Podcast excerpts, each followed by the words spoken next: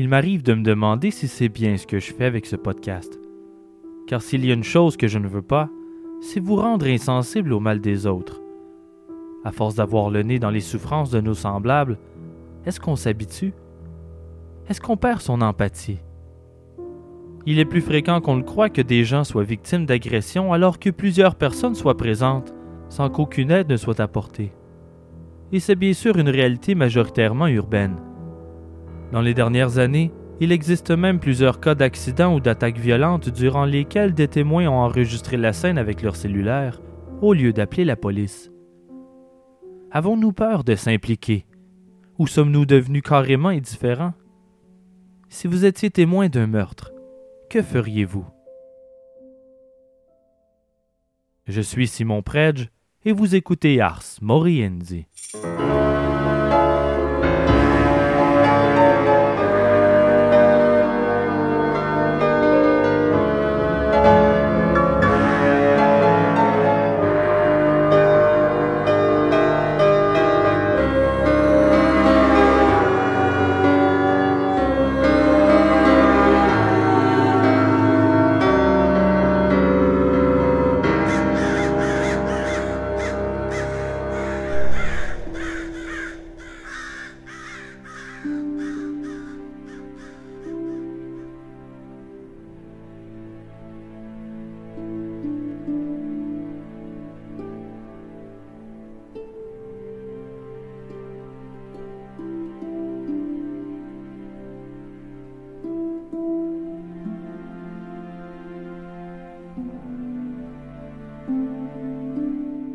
Catherine Genovese, que l'on surnomme Kitty, naît le 7 juillet 1935 de parents italo-américains dans le quartier de Brooklyn à New York. Son père, Vincent Adronel Genovese, dirige une compagnie d'approvisionnement de manteaux et de tabliers, tandis que sa mère, Rachel Petroli, est femme à la maison. Kitty est la plus vieille de cinq enfants. Ils habitent un appartement dans un immeuble se trouvant dans un quartier de classe ouvrière italien et irlandais de Brooklyn. Dès son jeune âge, elle est énergique et souriante, pleine de vie. Un vrai moulin à paroles, vous dirait son entourage à l'école de filles. Charmante et particulièrement séduisante, elle est appréciée et même aimée de tous ceux qui croisent son chemin. Après le collège, sa famille déménage en banlieue de New Canaan, dans le Connecticut, après avoir été témoin d'un crime. Le taux de criminalité est en pleine expansion dans le quartier, voyez-vous, les Genovises aspirent à mieux pour leur petite famille. Toutefois, Kitty, qui préfère le tourbillon enivrant de la ville, décide de ne pas les suivre. Elle aime New York. Après un temps à travailler comme secrétaire, comme serveuse, hôtesse et barmaid, elle trouve un poste stable comme gérante au bar le Evie's Eleven Tower à Hollis, dans l'arrondissement de Queens.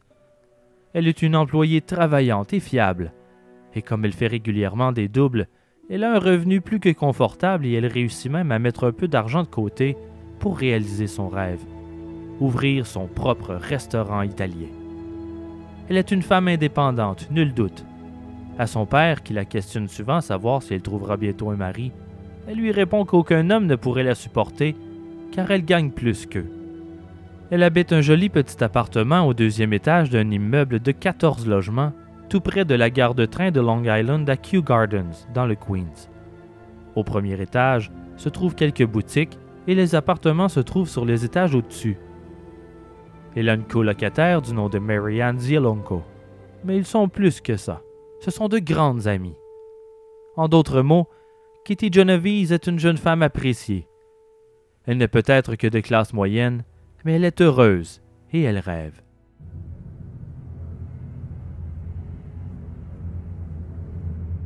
Le 13 mars 1964, Kitty roule en direction de la maison. Il est environ 2h30 du matin. La nuit est glaciale. Elle stationne sa voiture à proximité de la gare de train et commence à marcher en direction de son appartement qui se trouve tout près. Mais elle n'est pas seule. Un rôdeur s'approche d'elle. C'est Winston Mosley, 28 ans. Cette nuit-là, il quitte sa demeure de South Ozone Park dans le Queens vers une heure du matin, alors que sa femme et ses deux fils dorment paisiblement. Il roule dans les rues de la ville à la recherche d'une victime, une femme, armé d'un couteau de chasse. Sur le point d'abandonner ses recherches, il voit Kitty entrer dans une Fiat rouge. Il fait demi-tour et la suit. Lorsqu'elle se stationne devant la gare, il se stationne derrière elle. Kew Gardens est tranquille à 3 heures du matin. Il n'y a pas un son dans la rue. La pharmacie Franken et le café Interlude sont tous les deux fermés à cette heure tardive, et les fenêtres de l'immeuble Mowbray situé juste en face sont toutes sombres car les locataires dorment à point fermé. Au moment où Kitty sort de sa voiture, elle entend des pas derrière elle. En se retournant, elle remarque aussitôt Mosley qui marche d'un pas sûr dans sa direction. Un peu surprise, elle se dirige vers chez elle sans courir, mais en marchant rapidement. Elle a peur, et elle a bien raison.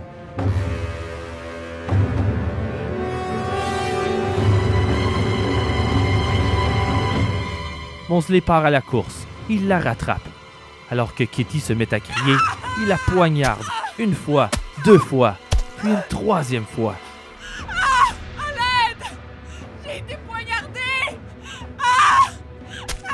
La fenêtre du septième étage de l'immeuble Mowbray, de l'autre côté de la rue, un homme est témoin de la lutte. Son nom est Robert Moser. Il crie par la fenêtre. Hé, laissez cette femme tranquille! Mosley aussitôt prend peur. Il s'éloigne en courant vers sa voiture. Il démarre et recule hors de portée de vue de Moser. Pendant ce temps, Kitty se relève tant bien que mal.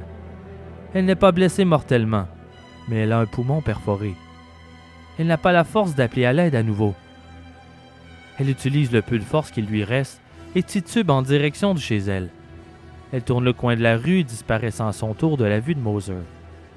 Elle atteint la porte de son immeuble, le 8262 rue Austin, mais à bout de force, elle s'effondre dans le vestibule au pied de l'escalier.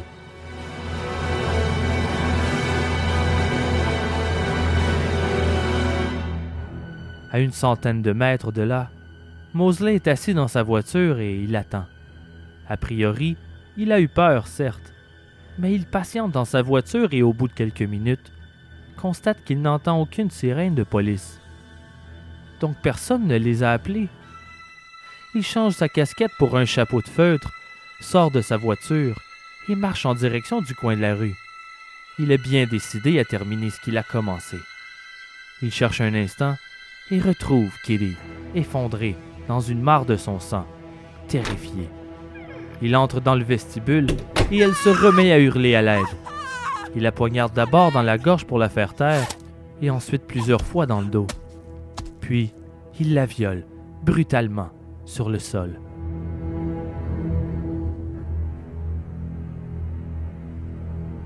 Lorsqu'il en a terminé avec elle, il se relève, s'époussette un peu avec ses mains, vole 49 dollars du portefeuille de Kitty et quitte les lieux.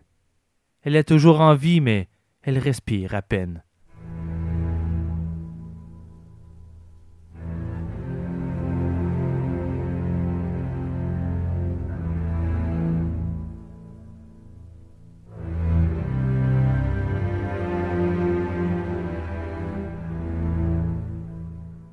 Vers 4 heures du matin, 30 minutes après l'attaque initiale, un voisin, Carl Ross, téléphone enfin à la police.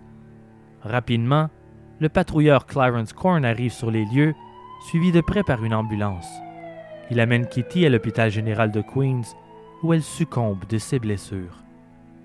C'est sa colocataire, Marianne Zielonko, qui identifie le corps à la morgue. Le rapport du coroner indique 13 blessures par arme blanche et plusieurs plaies de défense. Kitty s'est débattue fortement, et elle aurait eu une chance de survie si les secours étaient arrivés plus tôt, avant la deuxième attaque. Une enquête est ouverte, le voisinage est interrogé, mais ils n'ont qu'un suspect. Les meurtres se comptent par centaines chaque année à New York au milieu des années 60, et très peu sont résolus. Les violences et les crimes sont en quelque sorte le pain quotidien de Brooklyn. Malgré l'horreur du drame, le cas de Kitty Genovese passe sous les radars.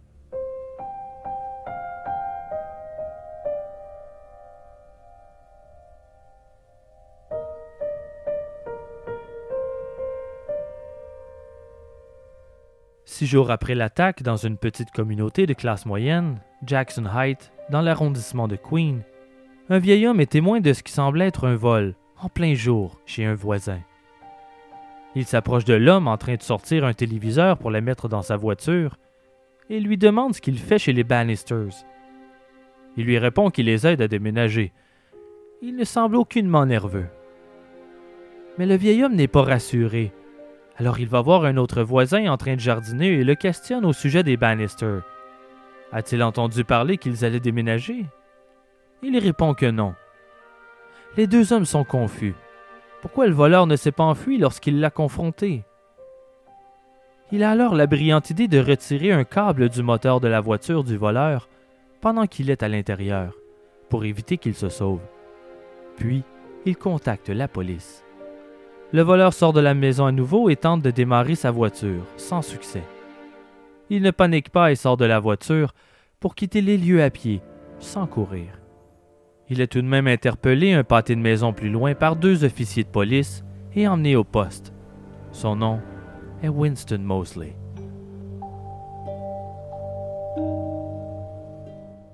Le détective qui l'interroge est un peu perplexe. Mosley est un homme marié, il a deux enfants, il a un bon emploi et il est propriétaire d'une maison, en plus de n'avoir aucun dossier criminel. C'est la dernière personne que l'on imagine faire ce genre de vol par effraction. Il demande à Mosley s'il a commis d'autres vols, et il en admet entre 30 et 40. Il y a quelque chose de très étrange dans son comportement, à un point tel que le détective se demande s'il a bien pu faire d'autres crimes. Il le fait parler. Rapidement, ils se mettent à discuter d'agression. Mosley est sur une lancée de confession. Il avoue tout et raconte les faits dans les détails. Il confesse les meurtres de trois femmes Annie Mae Johnson, Barbara Kralik et Kitty Genovese, de même que plusieurs autres viols. Il raconte toute la nuit du meurtre de Kitty. Tout ce qu'il voulait ce soir-là, c'est de trouver une femme à tuer et à violer, dans cet ordre.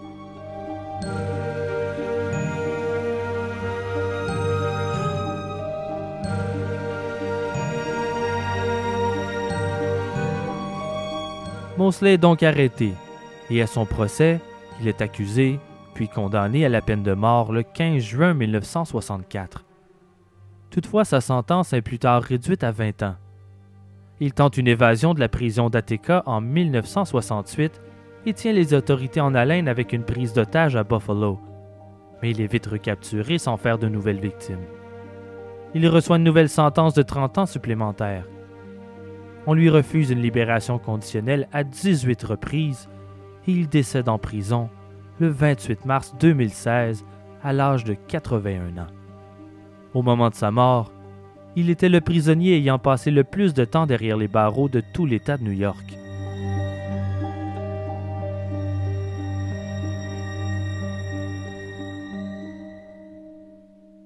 Cette histoire aurait pu se terminer ici.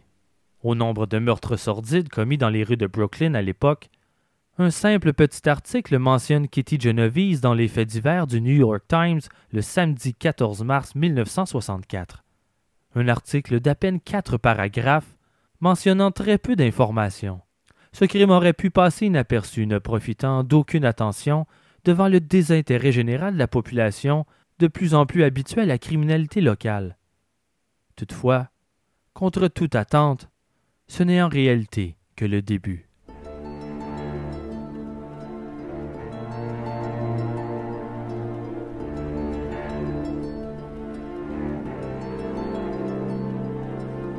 Deux semaines après le meurtre de Kitty Genovese, le journaliste Martin Gansberg publie un article dans le New York Times affichant en gros titre 37 témoins du meurtre n'ont pas appelé la police. Le titre choquant est suivi par encore plus de détails déconcertants, et je cite Pendant plus d'une demi-heure, 38 citoyens respectables de Queens ont regardé un meurtrier traquer et tuer une femme. Tous les médias nationaux s'arrachent la nouvelle. Le meurtre de Kitty Genovese est sur toutes les lèvres. L'indifférence troublante des témoins du meurtre relaté dans l'article déclenche le débat sur l'intervention de spectateurs, en particulier en zone urbaine. Le meurtre de Kitty Genovese fait le tour du monde. Gansberg est accusé de grossière exagération, de propagation de fausses nouvelles. On soulève le doute concernant les 38 témoins, Qui sont-ils? D'où vient ce nombre? Qui croire? Si vous le voulez bien, relatons les événements ensemble pour en comprendre toute sa profondeur et en déceler ses mystères.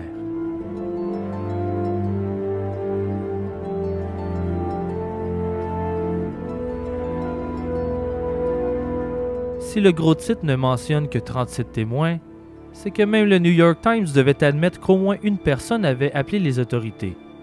Mais nous y reviendrons. Donc le matin du meurtre, une patrouille de police débarque sur la rue Austin et commence à interroger les gens du voisinage, en particulier les locataires de l'immeuble Mowbray, situé juste en face du lieu de la première attaque. Un certain Samuel Kashkin raconte avoir entendu les hurlements de Kitty affirmant qu'elle avait été poignardée. Un second témoin, une jeune femme d'origine française du nom de André Pic, raconte avoir vu un homme penché sur une femme et que clairement quelque chose d'horrible était en train d'arriver. On lui demande pourquoi elle n'a pas téléphoné à la police. Elle dit qu'elle l'a fait, mais que lorsque le policier a répondu au bout de la ligne, elle a paniqué et a raccroché, tristement. Robert Moser et sa femme habitent un logement situé au septième étage de l'immeuble Mowbray. Le couple est réveillé par les cris de Kitty et ils vont bien sûr voir ce qui se passe par la fenêtre. Au départ, Robert croit que c'est une querelle domestique. Il n'a pas compris que Kitty avait été poignardée. C'est lui qui a crié à l'attaquant de lâcher Kitty et qui l'a fait fuir. Ils ont ensuite regardé Kitty tituber vers le coin de la rue en zigzagant jusqu'à ce qu'elle disparaisse derrière l'immeuble Tudor. Il croit qu'elle est peut-être ivre. Inquiet, il reste à la fenêtre une minute, assez longtemps pour voir Mosley revenir sur la scène de crime, cette fois portant un chapeau de feutre. Robert alors s'apprête à téléphoner à la police, mais sa femme l'en empêche. Elle est certaine qu'au moins 30 autres personnes ont probablement déjà contacté les autorités. Robert décide donc d'aller prendre en note le numéro de plaque de la voiture de Mosley, mais encore une fois sa femme refuse. Elle est terrifiée et ne veut pas que son mari s'en mêle. Elle préfère attendre l'arrivée de la police. Les nombreux témoins décrivent le suspect de différentes manières. Certains prétendent que l'agresseur est un homme de race noire, d'autres affirment qu'il est blanc, certains le décrivent comme étant petit, d'autres assez grand. Ce qui revient souvent, c'est que c'était un homme mince, portant des pantalons noirs. Plusieurs personnes sont interrogées, mais ils sont peu nombreux à avoir vu de leurs yeux l'agresseur. Toutefois, il y a deux personnes parmi ces témoins qui assurément ont dû en voir beaucoup plus.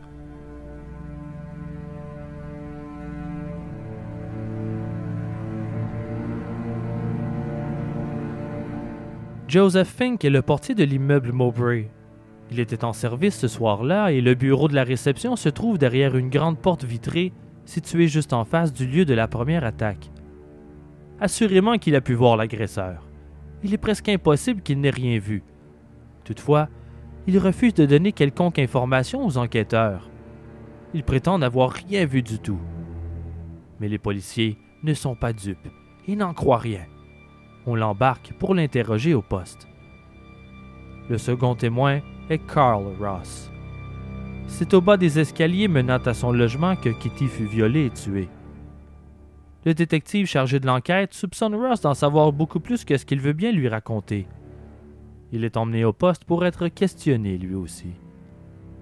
Joseph Fink insiste d'abord qu'il n'a rien vu au moment de la première attaque, car il se trouvait au sous-sol à prendre sa pause café mais au bout d'un moment, il change son témoignage et admet avoir tout vu. Il décrit le suspect avec précision. Il raconte avoir vu Mosley s'enfuir, suivi de Kitty se relevant en quittant le coin de l'immeuble Tudor. Il se serait dit que tout semblait OK, que le suspect s'était sauvé et que Kitty allait trouver de l'aide. C'est là qu'il serait descendu au sous-sol pour sa pause. Lorsqu'on lui demande pourquoi il n'a pas appelé la police, il répond qu'il ne voulait pas s'impliquer, les enquêteurs sont stupéfaits. Mais en même temps, il n'existe aucune loi obligeant un citoyen à aider son prochain. Ils interrogent ensuite Carl Ross. A priori, il affirme qu'il avait bu et qu'il ne se souvient pas avoir entendu quoi que ce soit.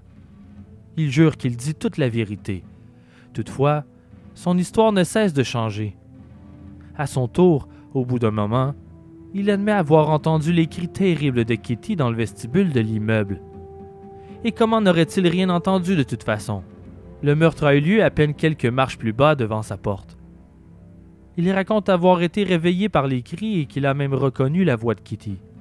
Toutefois, il a paniqué, il était terrifié et ivre. Il a passé de précieuses minutes à tourner en rond dans son logement en se demandant ce qu'il devait faire. On lui demande pourquoi il n'a pas appelé la police dès le début et il répond qu'il ne sait pas. Il ne voulait pas être impliqué et il admet sa peur incontrôlable. Mais derrière sa peur se cache un autre détail important qui explique son refus de s'impliquer, son homosexualité. Dans les années 60 new-yorkaises, la police est reconnue pour harceler la communauté homosexuelle. Les gays et lesbiennes ne sont pas facilement acceptés à cette époque. Ils sont en quelque sorte terrorisés par les autorités qui les intimident. Carl Ross, dans le but de s'en tenir loin, n'a pas osé appeler la police. Son orientation sexuelle était un sujet tabou.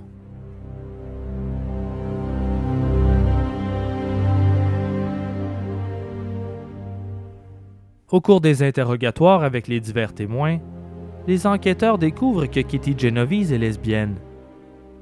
Le 13 mars 1963, Kitty fait la rencontre de Marianne Zielonko dans un bar gay underground de Greenwich Village, le Swing Rendez-vous. Les deux femmes tombent follement amoureuses et décident d'emménager ensemble. Ils emménagent dans l'appartement de Kew Gardens dans le Queens.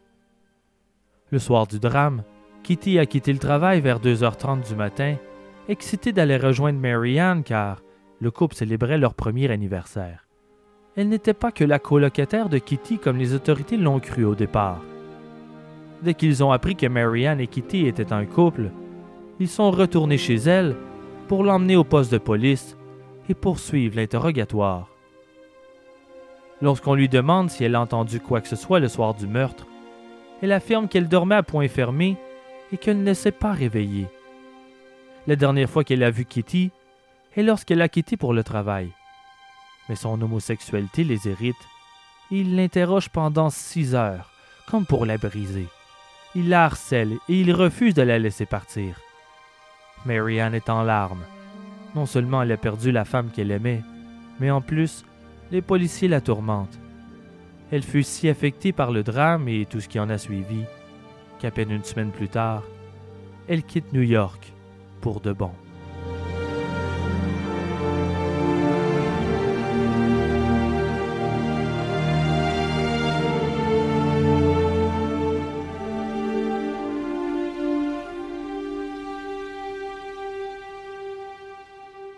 Lors de l'interrogatoire de Mosley, on lui demande si quelqu'un aurait pu l'avoir vu tuer Kitty. Il répond qu'un homme l'a vu, Carl Ross, du haut de l'escalier, a à un certain point entr'ouvert sa porte. Mosley l'aurait entendu et se serait retourné. Les deux hommes se sont regardés droit dans les yeux, mais Ross a ensuite refermé la porte, effrayé d'être à son tour la victime de l'agresseur. On a demandé à Mosley s'il avait eu peur que Ross contacte la police, mais il répond que non. Il affirme que personne n'aurait appelé les autorités que les gens ne font pas ce genre de choses tard dans la nuit, qu'ils retournent simplement se coucher, ne voulant pas s'en mêler.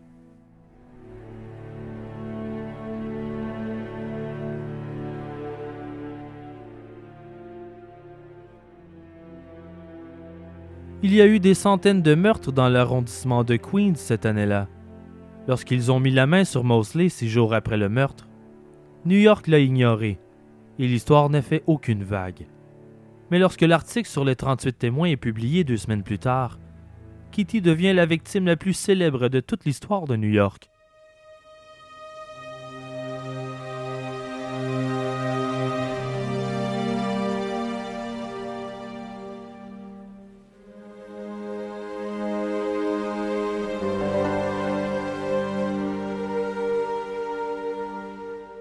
Il y avait peut-être peu à dire sur le meurtre en soi, mais l'inaction des témoins choque le pays en entier.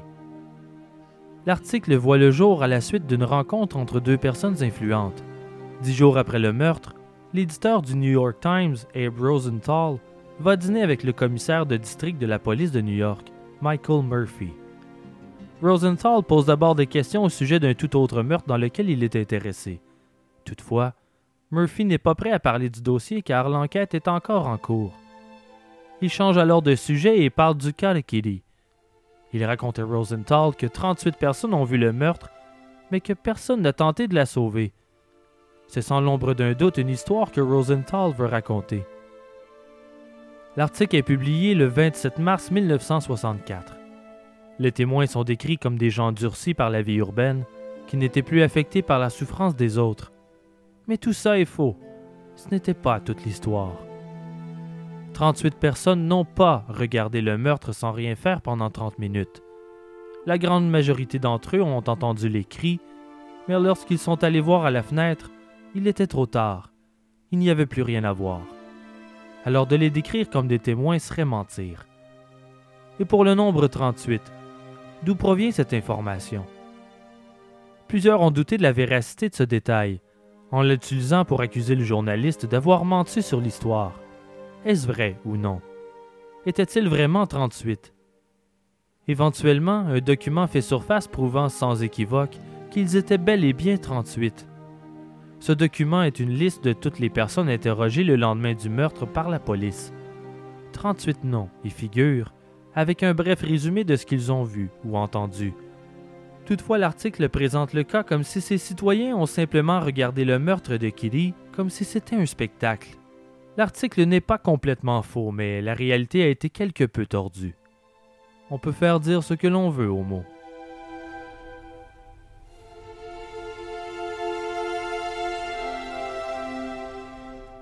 En 1968, les psychologues John Darley et Bill Latane développe le concept social psychologique connu comme le bystander effect, ou si vous préférez, l'effet du témoin, communément appelé le syndrome Genovese, suite à l'indifférence des témoins du meurtre de Kitty.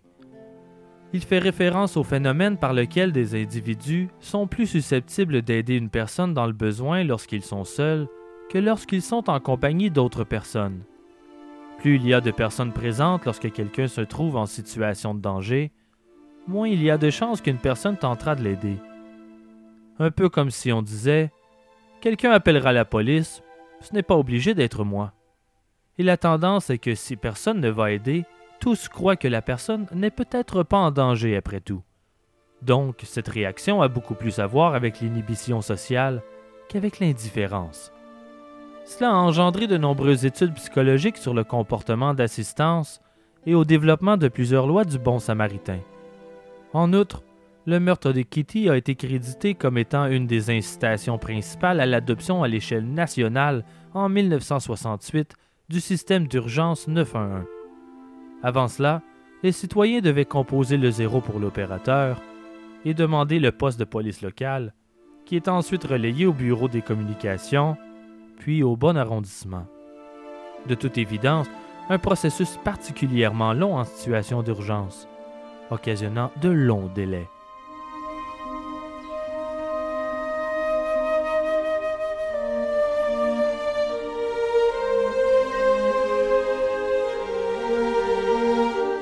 Les témoins ont tous été blâmés pour le comportement méprisable de seulement deux témoins. Mais la plus grande insulte de l'article est la personne que Rosenthal n'a à aucun moment mentionnée. Je veux parler de Sophie Farrar. Alors que Kitty est attaquée dans le vestibule de l'immeuble de la rue Austin, la commotion réveille Sophie Farrar et son mari dans l'immeuble voisin. Dès son réveil, sans même réfléchir, elle s'habille à la hâte et court à l'extérieur alors que son mari tente à son tour d'enfiler ses vêtements. Sophie est une toute petite femme d'à peine 4 pieds 11, mais armée d'un grand courage. Ce qu'elle entend à travers les murs, c'est un meurtre. Elle le sait. Et pourtant, sans se poser de questions, elle court tout droit en direction du danger, sans aucune hésitation. À son arrivée dans le vestibule, elle se penche vers Kitty en la prenant dans ses bras. Kitty est en état de choc. Elle agite encore ses bras dans tous les sens pour repousser Mosley qui est déjà parti. Sophie hurle à Carl Ross sans lâcher Kitty, lui priant d'appeler la police. Et c'est seulement à ce moment que Carl l'a fait.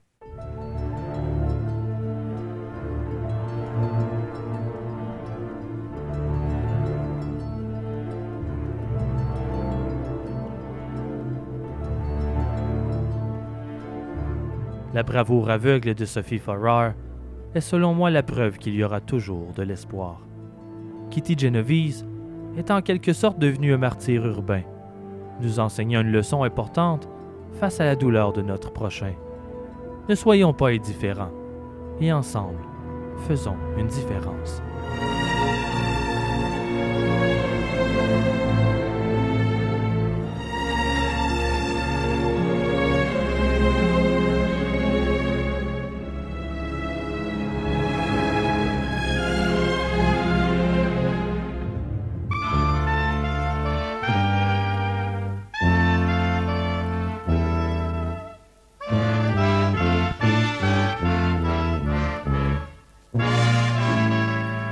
C'est maintenant l'heure de la chronique nécrologique, ce bref moment de dernier hommage qui nous fait réaliser notre fragilité et ô combien nombreuses sont les manières de quitter ce monde.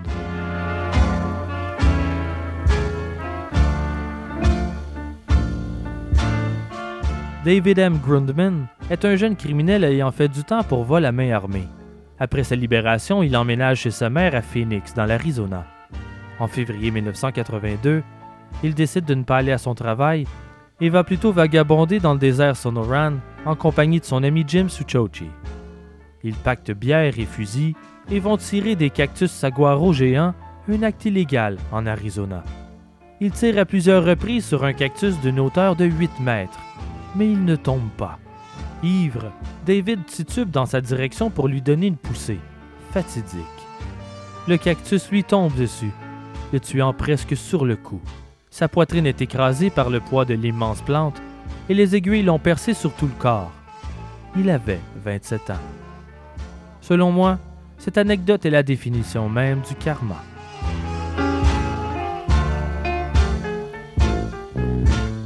Hitoshi Christopher Nikaido est un aspirant chirurgien et missionnaire américain qui, selon ses camarades de classe, avait un avenir prometteur devant lui.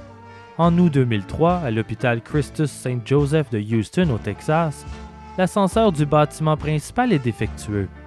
Depuis quelques jours, une pancarte sur l'ascenseur affirme qu'il est hors service, mais le samedi 16 août, la pancarte n'y est plus alors Hitoshi et une collègue, Karen Staino, entrent dans la cabine pour monter à l'étage au-dessus. Toutefois, la porte se referme violemment sur les épaules du chirurgien et le coince à la hauteur du cou. Puis, la cabine commence à monter le décapitant. La partie supérieure de sa tête est sectionnée juste au-dessus de la mâchoire inférieure. Le cadavre est retrouvé plusieurs mètres plus bas, dans la cage d'escalier, tandis que son crâne est resté dans la cabine, avec Karen, en état de choc. La cause de l'accident mécanique reste encore un mystère aujourd'hui. Hitoshi avait 35 ans. Si sa carrière était en pleine ascension, cet ascenseur en décida autrement.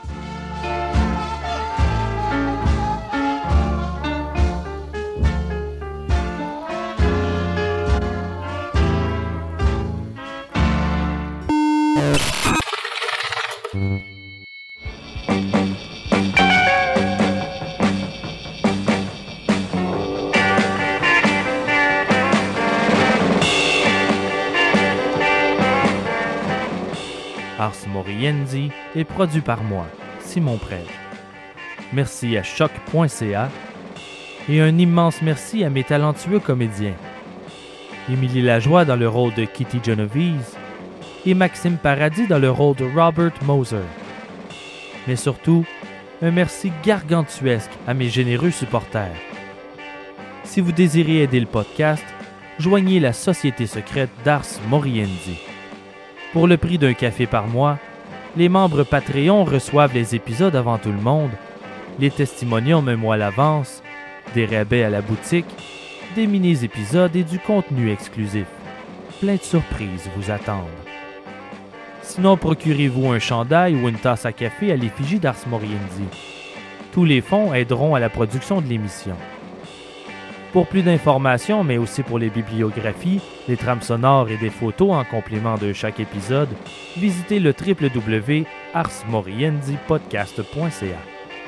Merci d'avoir écouté Ars Morienzi. Prenez soin de vous, mais aussi de vos proches et vos concitoyens.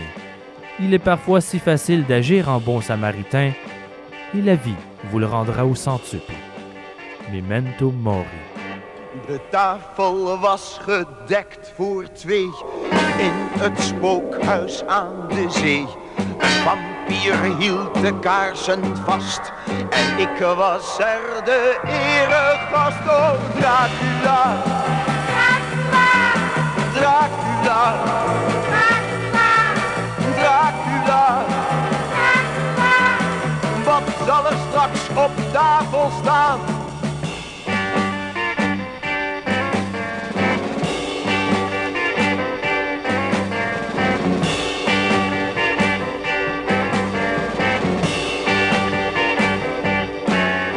We dronken eerst een knekelwijn naar recept van Frankenstein. Daarna soep van vleermuisbloed, getrokken van een mensenvoet. Oh, Dracula, Dracula, Dracula. Wat zal er straks op tafel staan?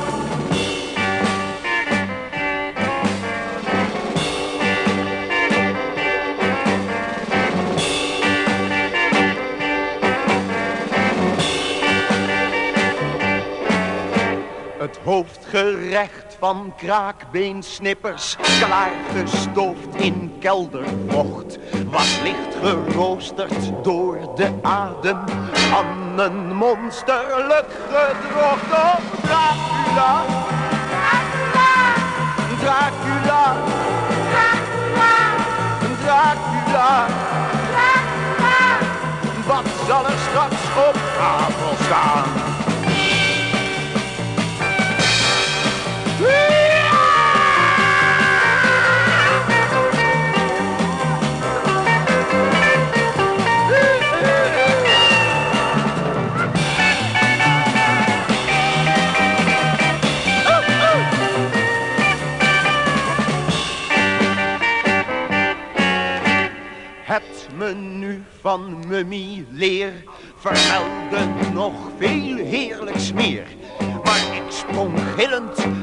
Het raam, bij de toespijs stond mijn naam.